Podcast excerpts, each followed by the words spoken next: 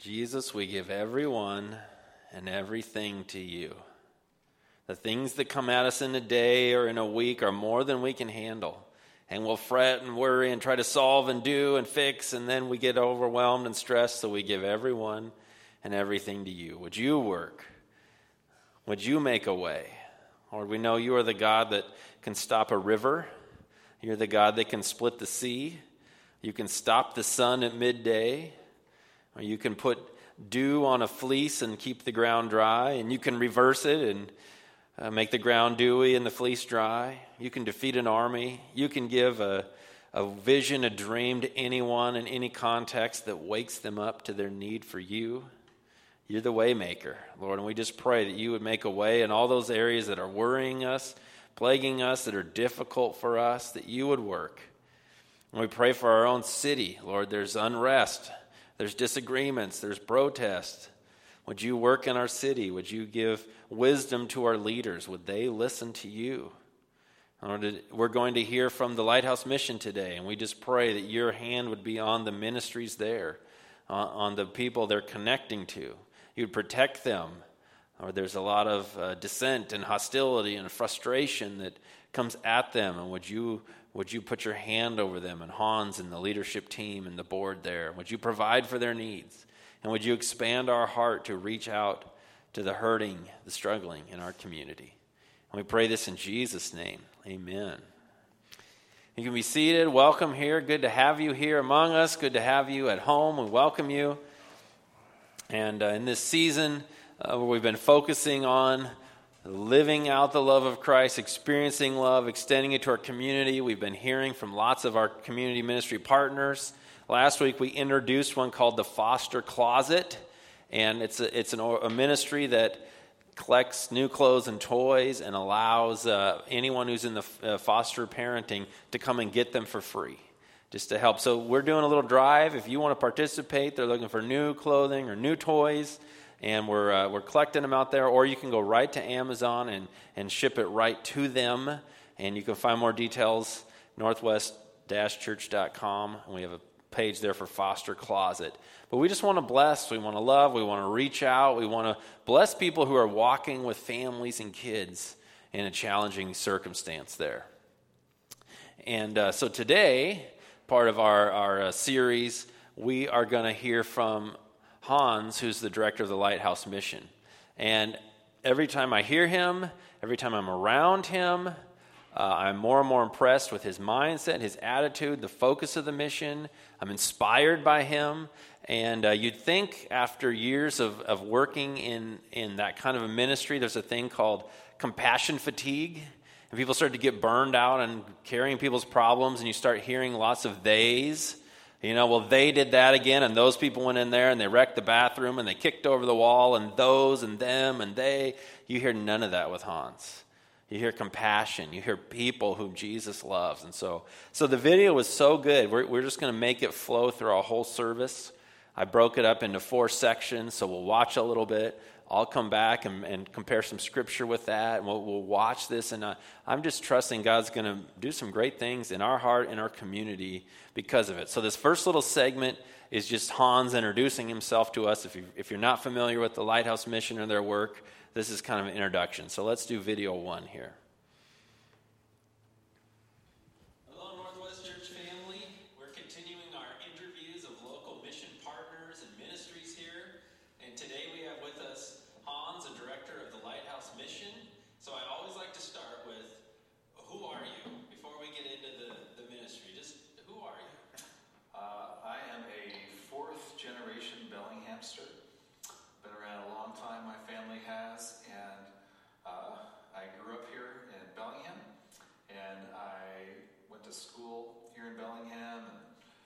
Seattle for a couple years, then went to seminary up in Vancouver, B C, and, and then came back to Bellingham. I've lived out my days here, and it's, uh, it's a joy. I'm a dad of two young kids, and a husband to a wonderful wife, and uh, yeah, life here is, is truly a gift.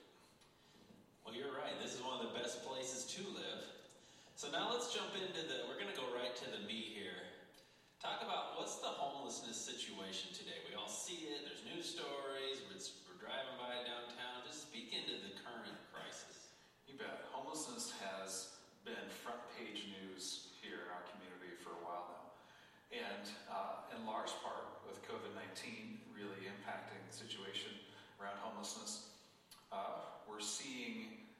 we're seeing the need, or at least we're more sensitized to the need, I would say, uh, in a significant way.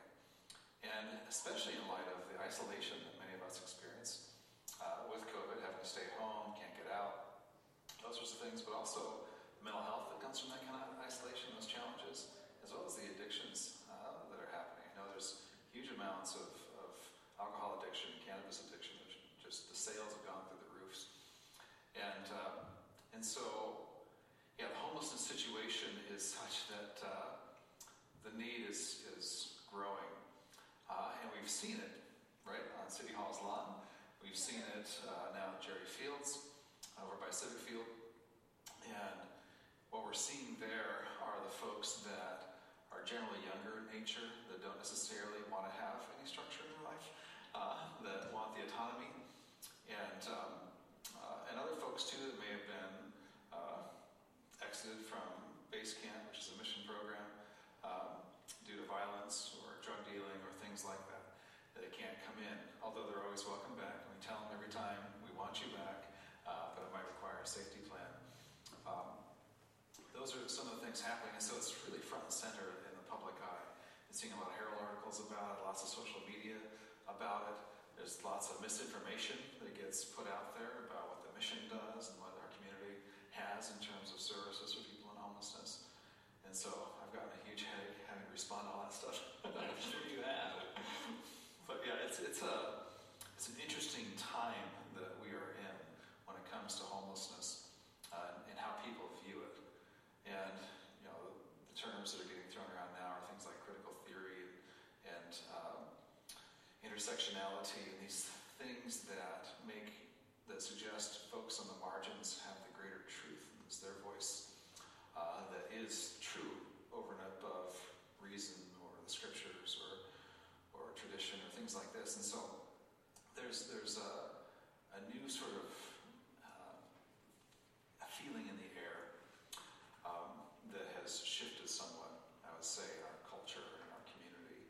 And so we're seeing a lot more a lot more anger and rage and exaggeration uh, getting put out there, especially in social media, because it's easier to do it there, of course, if you're not in front of somebody.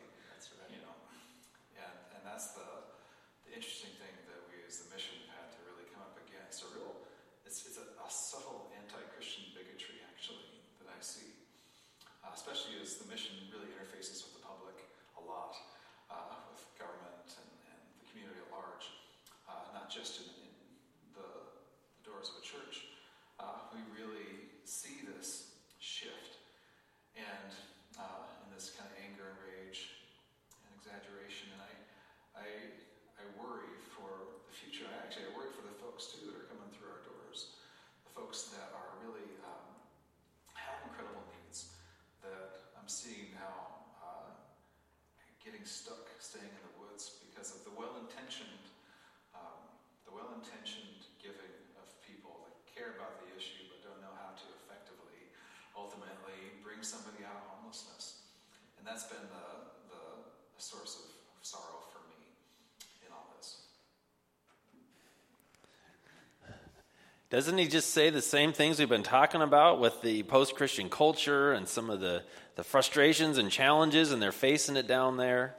So before we get into his how he describes the transformation, um, I just want to set us up with a scripture, Isaiah sixty-one. If you want to follow along, we'll be in Isaiah chapter sixty-one, and just he's going to talk about how to enter into the issue. He's going to talk about the you know what what it takes.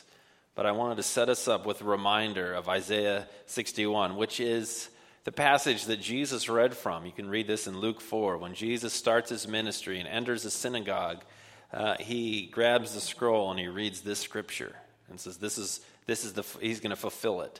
So Isaiah sixty-one says, "The Spirit of the Lord God is upon me, because the Lord has anointed me to bring good news to the poor.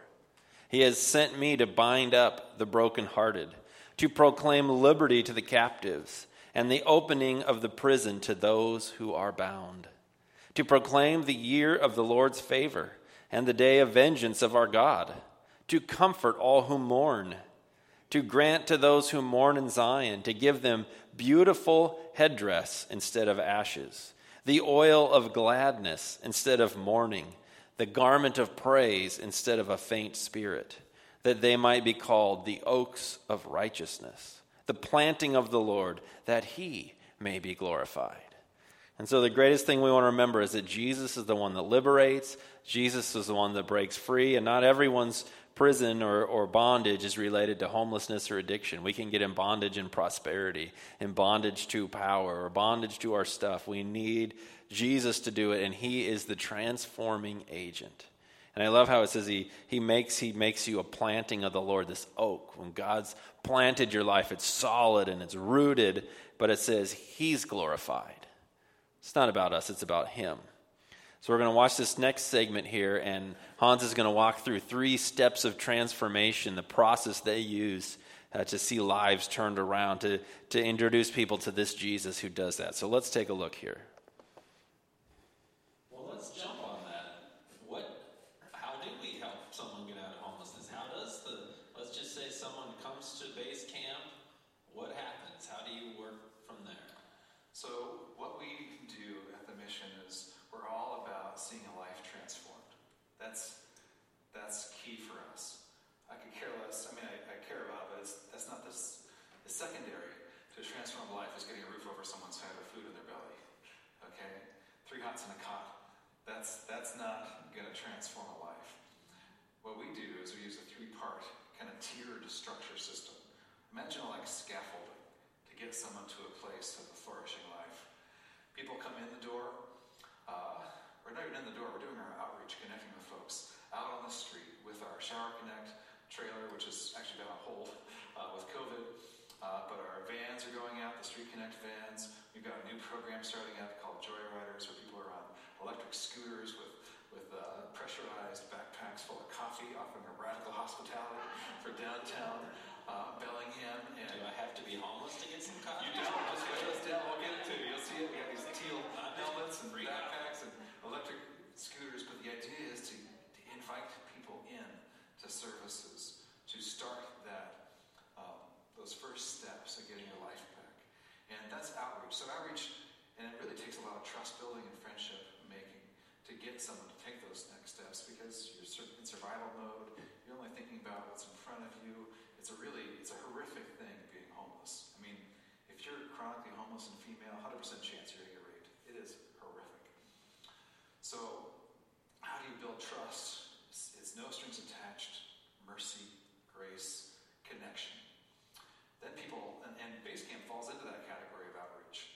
Okay. Uh, it's easy to get in the door. We're not holding people to any strict, you know, schedules or anything like that. It's like, come in, you got three meals, you got a safe place to store your stuff, you got mats to sleep on. It's not the Taj Mahal, but it's, you know you're going to be safe there. Uh, take showers, get your laundry done. You got case managers, believers, people that are going to point you to Jesus, coming around you and saying, "We want you here. You have something to offer, right? This is a uh, you have value." Pulling people out of the dumpster, really, and saying you're precious, right? So that's really how. I'm sorry to cut you up, because I hear all kinds of. I can't go to base camp because this and that. They make me do all these. I hear a million terrible things about base camp, and it's, what you're describing is. It's a beautiful, I mean, certainly there's times, I mean, we're having, casting a wide net, uh, and you have people that are going to come in with behavior challenges. But the staff are well-trained in de-escalation, and if someone is causing harm to the community, we ask them to leave for a time, potentially, but always with the opportunity to come back. Uh, no one ever gets blacklisted.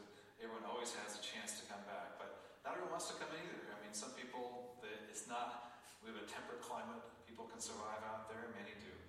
Uh, it's not the crisis that some people say it can be. Uh, then when it gets real severe weather, but but generally it's pretty easy to, to camp out. And so, although the dangers of sexual assault, different things are still there. So the next stage though is recovery, and that's where we put so much emphasis. Recovery is is uh, it's when people are bringing their deepest wounds out and into the light to be healed. That's where. Uh, real traction takes place in transformation. It takes friendship and trust and all this at the front end uh, in order to get to that place where you have the energy and the motivation and the Holy Spirit's tapping into your heart and saying, yes, I love you. Wow. You matter. Uh, you're mine. You're wanted here. And when that stuff, it gives you the energy to face those those deep wounds from the past and get the healing that you need. So you don't need the addiction or the life dysfunction, whatever it is that's driving your homelessness. You don't need that stuff anymore because you're healed. And you choose, is that a choice from base camp to say, I want to enter recovery? Or it begins even while you're in base camp? Or is there sort of a, a decision they make to go further? It's always a, a choice. People are always making these decisions for themselves. And some have greater levels of motivation than others. It's never a required thing, but it's highly encouraged. And it's usually, and we find it's most effective when people want to do it. And so when you paint pictures, you give them on tours, and you, especially the folks that are relapsing a lot, we have our staff come down from our recovery programs in Old Town and connect with those folks and say, hey man, you've been kicked out of here a few times now, are you ready? Okay. And that's like, I'm ready, because okay. I've had enough. And it's different things that, that cause motivation for change. But that's that's where the, the, the richness is, when people really are getting the recovery work done. But what comes next? The third and final tier of what we offer is our restoration stage, we call it. And that's where, once you've done the healing work, this ten months as you do, when you start seeing the traction, people are really like, they're going to make it. Uh, a year, year and a half is usually when they're entering into the, this restoration stage. This restoration stage is getting your kids back out of C P S, right? It's getting a place to live. It's getting becoming marketable in the workplace to where you can get a job that can sustain a family. It's the aftercare, the, the case managers offer when you have moved out and you still need that connection point. It's the church. Yes. It's the church, yes, connecting people. What's the opposite of addiction? Connection. It's when people are able to invite you to the barbecue, right? They're bringing you the chicken noodle soup when you're sick. It's that kind of thing that that I think the church is beautifully built to minister to and be a part of. Okay, I've never heard that before. Let's go back on that. When someone doesn't have connection and they have a lot of pain, they turn to addiction. But if there's connection available, that's that heals. Say that again. That was powerful. Do that again. You know, the people when they feel disconnected, people when they feel like they don't have uh, a place to belong, or they don't have something to offer, like they don't, their gifts aren't getting exercised, they can't contribute. They can't contribute. What does that do to your sense of identity, your sense of dignity, your self-worth? It's in the toilet. And that's so many of the folks that come through our doors are hating themselves for the travesty of the life they're leaving behind. And so having an environment, a safe place, where you can be honest, where you can be vulnerable when you mess up. Because the church, at the end of the day, is who carries people on. It's it's who is being, who's discipling. This is the special work of the church. You're discipling Christ followers, people to be more like Jesus. And we all need it, right? And that's that's what our folks need. As, as they're starting when they get to the mission and get through those, those tiers. Uh, it needs to be carried on through the rest of their life. And they have so much to offer. And the beauty, I would say, is this.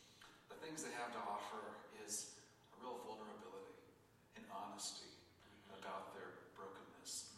Yeah. That they need Christ. They can't save themselves. Whereas many of us come to church in our Sunday best, you know, and, and sometimes we can put on a facade. Things are okay. You can't do that when you've been in homelessness and addicted. You have to be honest all the time. And what a gift to people that are kind of the mainstream.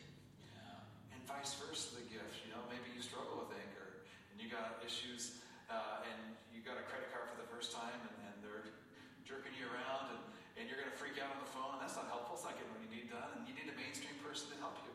Let me let me help you through this. There's a mutuality there of of of. Uh, relationship, growth, and opportunity for people.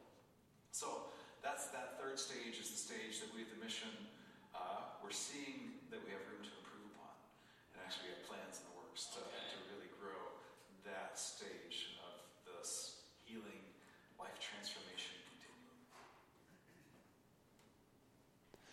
Isn't that a beautiful picture? Let's go, let's go through those three phases and look at them in light of John chapter four. If you want to open to John chapter four, we see something very similar play out in the life of Jesus and his outreach in John chapter four. So that that first tier, that first uh, scaffolding Hans painted was called outreach. Outreach.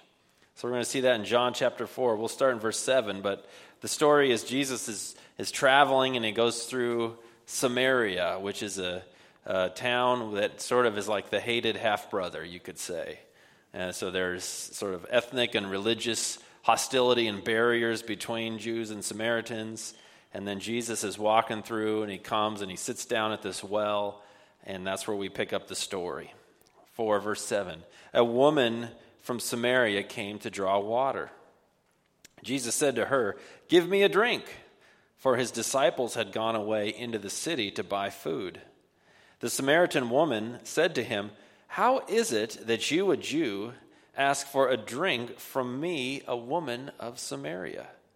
For Jews have no dealings with Samaritans.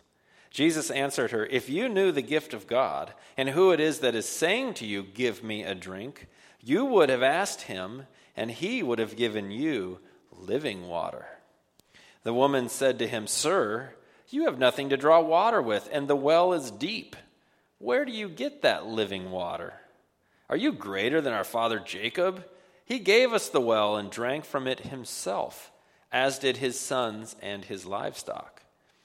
Jesus said to her, "Everyone who drinks of this water will be thirsty again. But whoever drinks of the water that I will give him will never be thirsty again.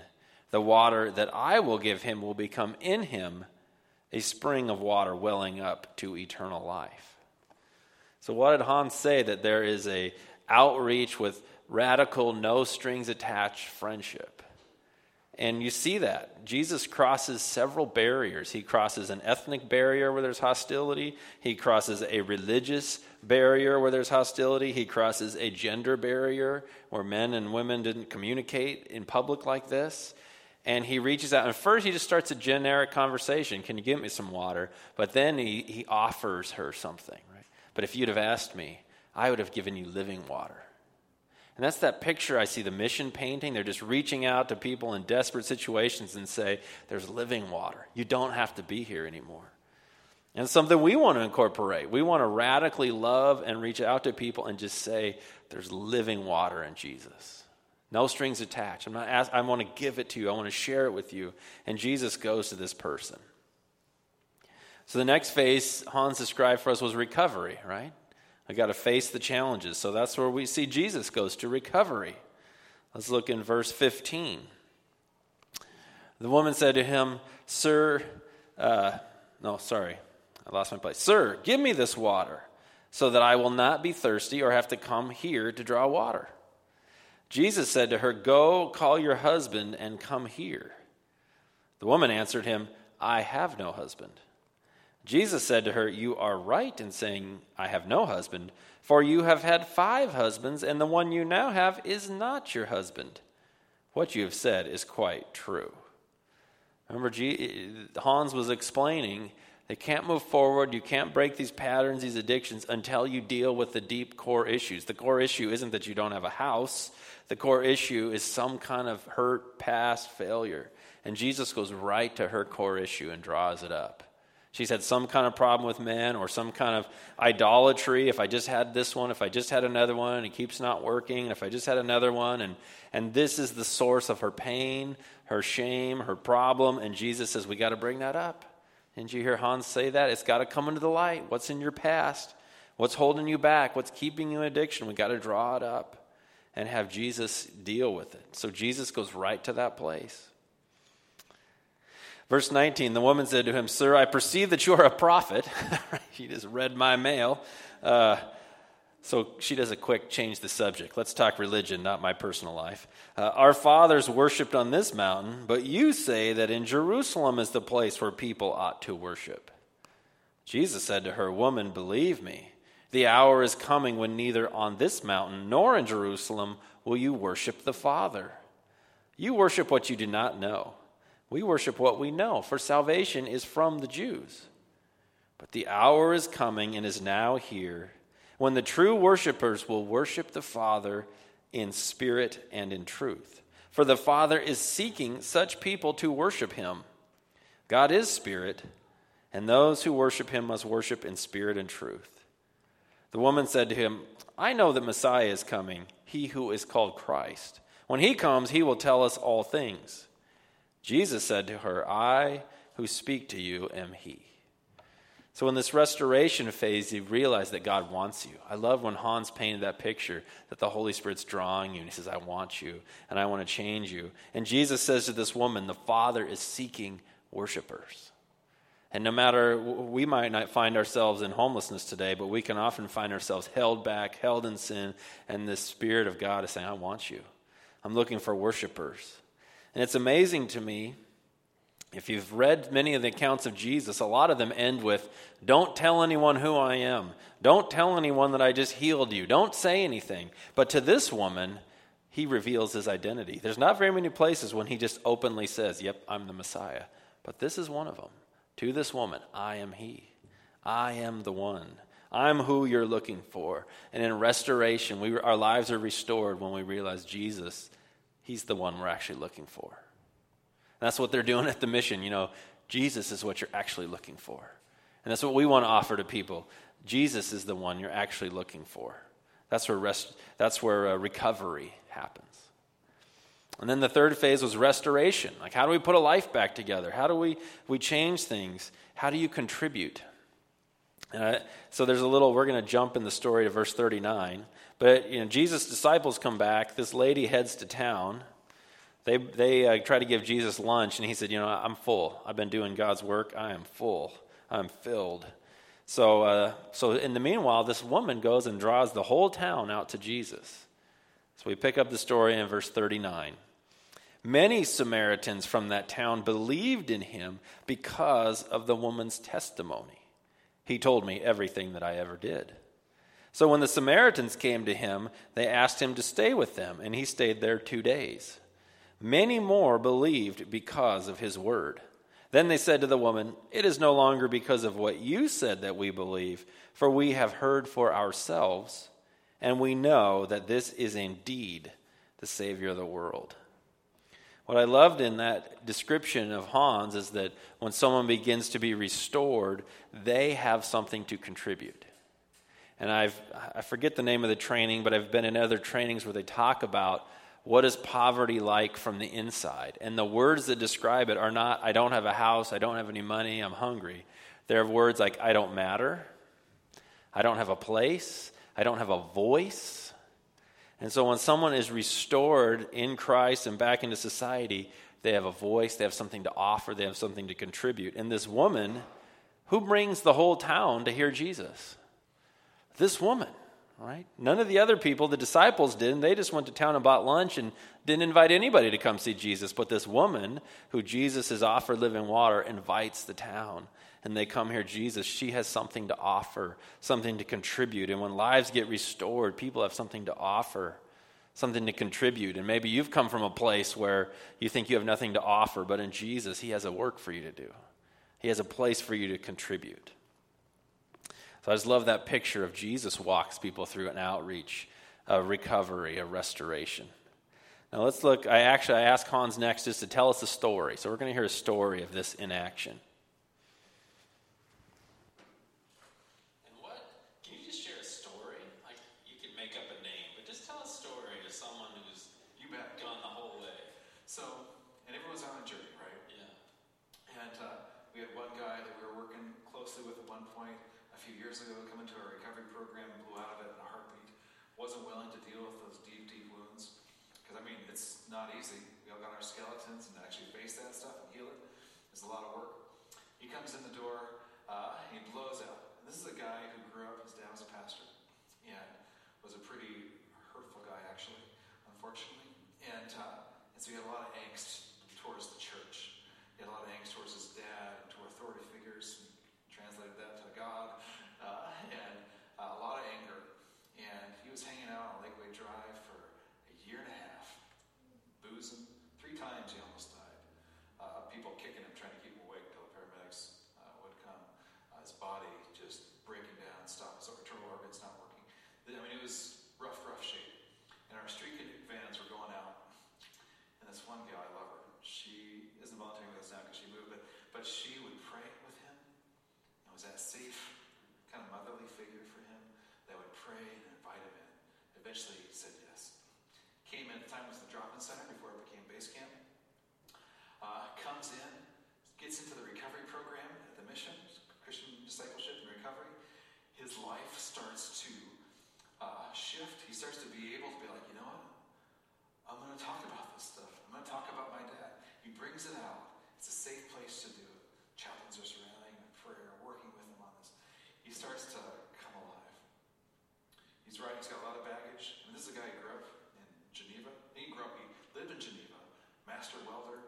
He's helping build boats, all this. Had a family and kids. Lost it all to his addictions. twenty-seven years ago. Was all over the United States, making enough money with his trade to go on his next bender and then skipping out of town to the next town. And uh, this guy now is riding his bike. He's going up the street. There's a mini mark right where Lakeview Drive meets Holly Street. And he feels the Lord prompt him in the heart. He's like, you need to just look up. He looks up and he's like, oh yeah, that mini mark. He said, the Lord says, you need to apologize to that guy. Oh, I can't go within a thousand feet. Oh, okay. He had, he had beat up the owner enough to get himself put in jail over, over a beer. Yeah. And uh, Lord said, give him a call. So went back to the mission, got a cell phone, said, hey, hey, I don't know if you remember me or not. Uh, my name's Steve. Oh, I remember you.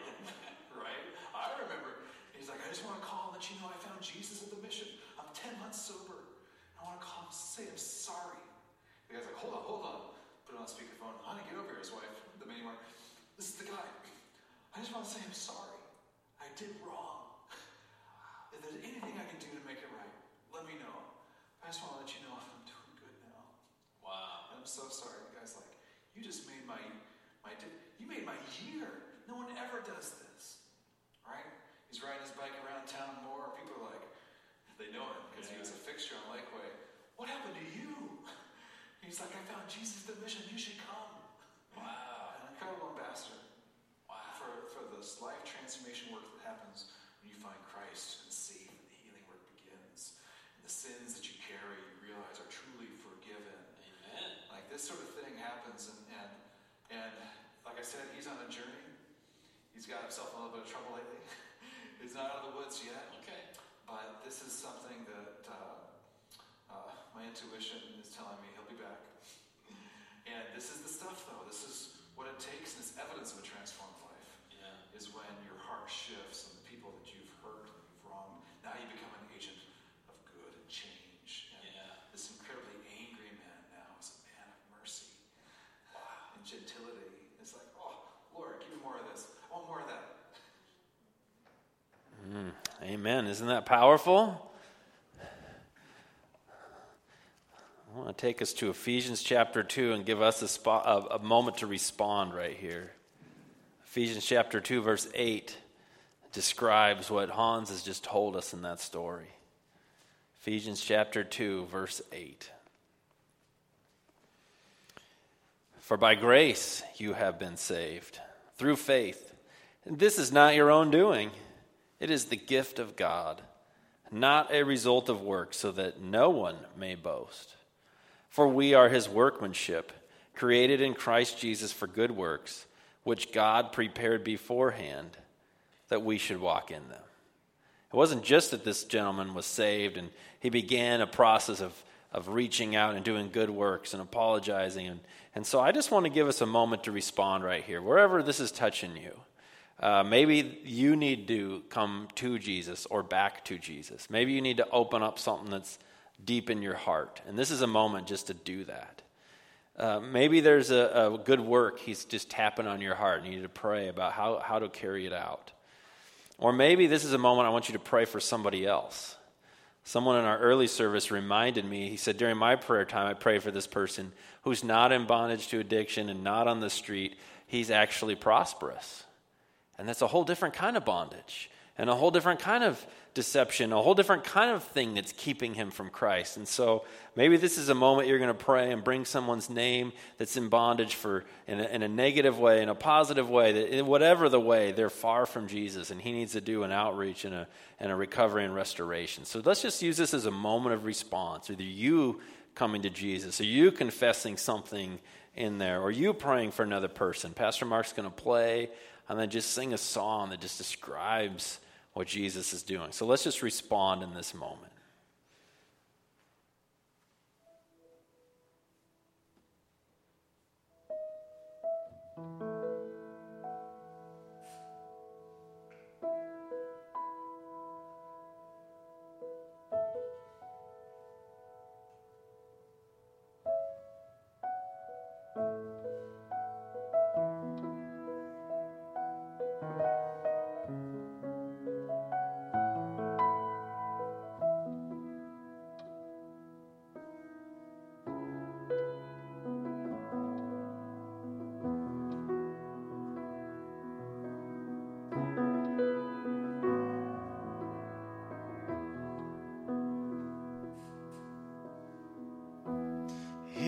Voice of love that's calling. There's a chair that waits for you,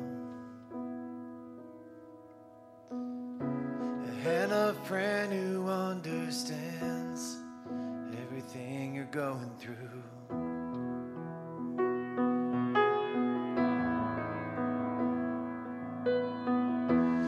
You keep standing at a distance, and the shadows of your shame, but there's a light of hope that's shining. Won't you come and take your place? Bring it all to the table. There's nothing he ain't seen before. All your sin and all your sorrow and your sadness, there's a Savior and He calls. Bring it all to the table. He can see the weight you carry, the fears that hold your heart, but through the cross you been forgiven, you're accepted as you are.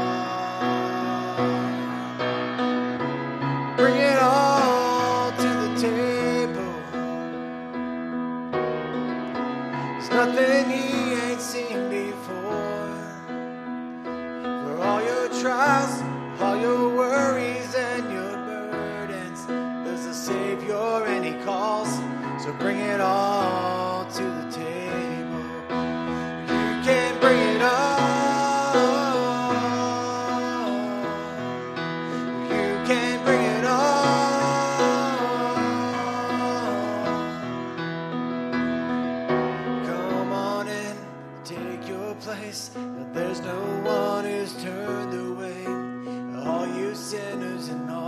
Saints, come right in and find your grace. Come on in, take your place. There's no one who's turned away. All you sinners and all you saints, come right in and find your grace. Bring it all to the table. There's nothing he ain't seen before. Tries, all your worries and your burdens, there's a Savior and He calls. So bring it all to the table.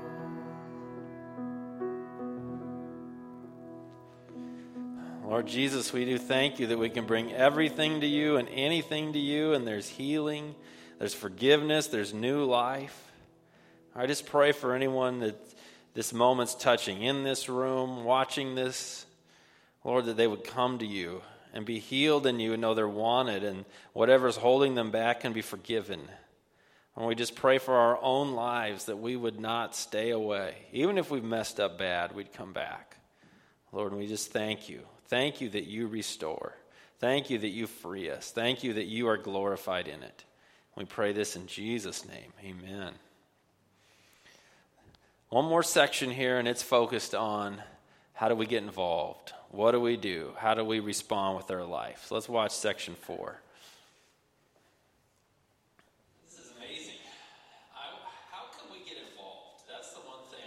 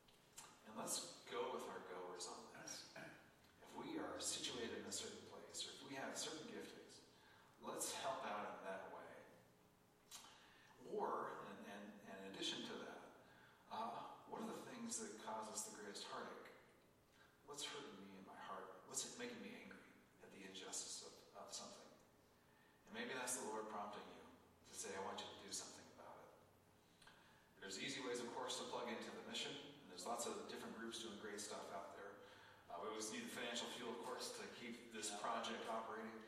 But at the same time, it's like, how can I, how can I get in on what the Holy Spirit is doing in a way that's significant, uh, that's going to have serious impact? And I would make the case of come on down and get your feet wet. And can volunteers come? I know with COVID. You can't come down right now. You can. Yes, we're actually just now, as as things are lightening up, as restrictions are lessening, uh, we've just started doing our initial our Zoom meetings currently, but um, they're, they're the initial sort of get to know the mission and see where you can plug in okay. as a volunteer. I mean, especially for young people doing these electric scooters, passing out coffee, that's an incredible way to get involved. Okay. Uh, it's going to be super fun. Uh, but also for folks that maybe don't feel good on a scooter. Uh, we've got a cafe, our cafe Renovar, we call it, it's in Base Camp, you can plug in. We'll teach you how to be a barista to help out that way.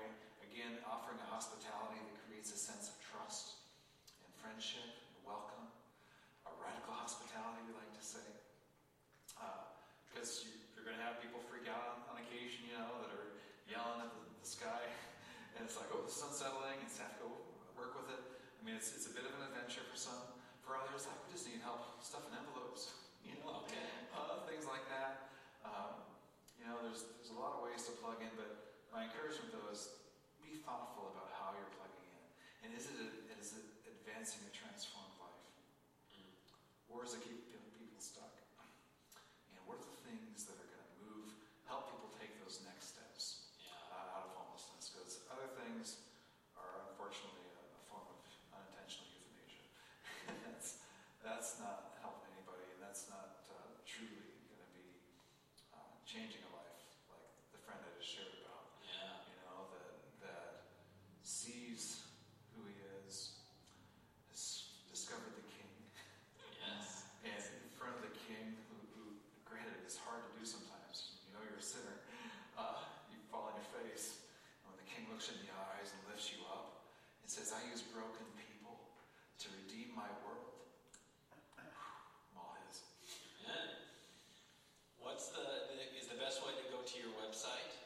Yeah, hop on our website, go to the lighthouse mission dot org, follow us on Facebook, Uh, follow us on social media, get the truth, and honestly, it's really helpful uh, to get the truth of the services that are offered and make, say it online. When you see these things of misinformation going out like crazy, say, no, this isn't the case, this is the case. And you're going to get flack for it, guaranteed, because this is a kind of cancel culture that we live in. But, but own it. We got to be believers together, following Christ together, because I think it's only going to get worse, honestly. And so we need... We need you in our corner uh, to see the kingdom come on earth as it is in heaven. Well, thank you for being here with us. Let me just urge us all to pray for the work of the Lighthouse Mission. Pray for Hans and for just the protection of the Lord on this, this vital work.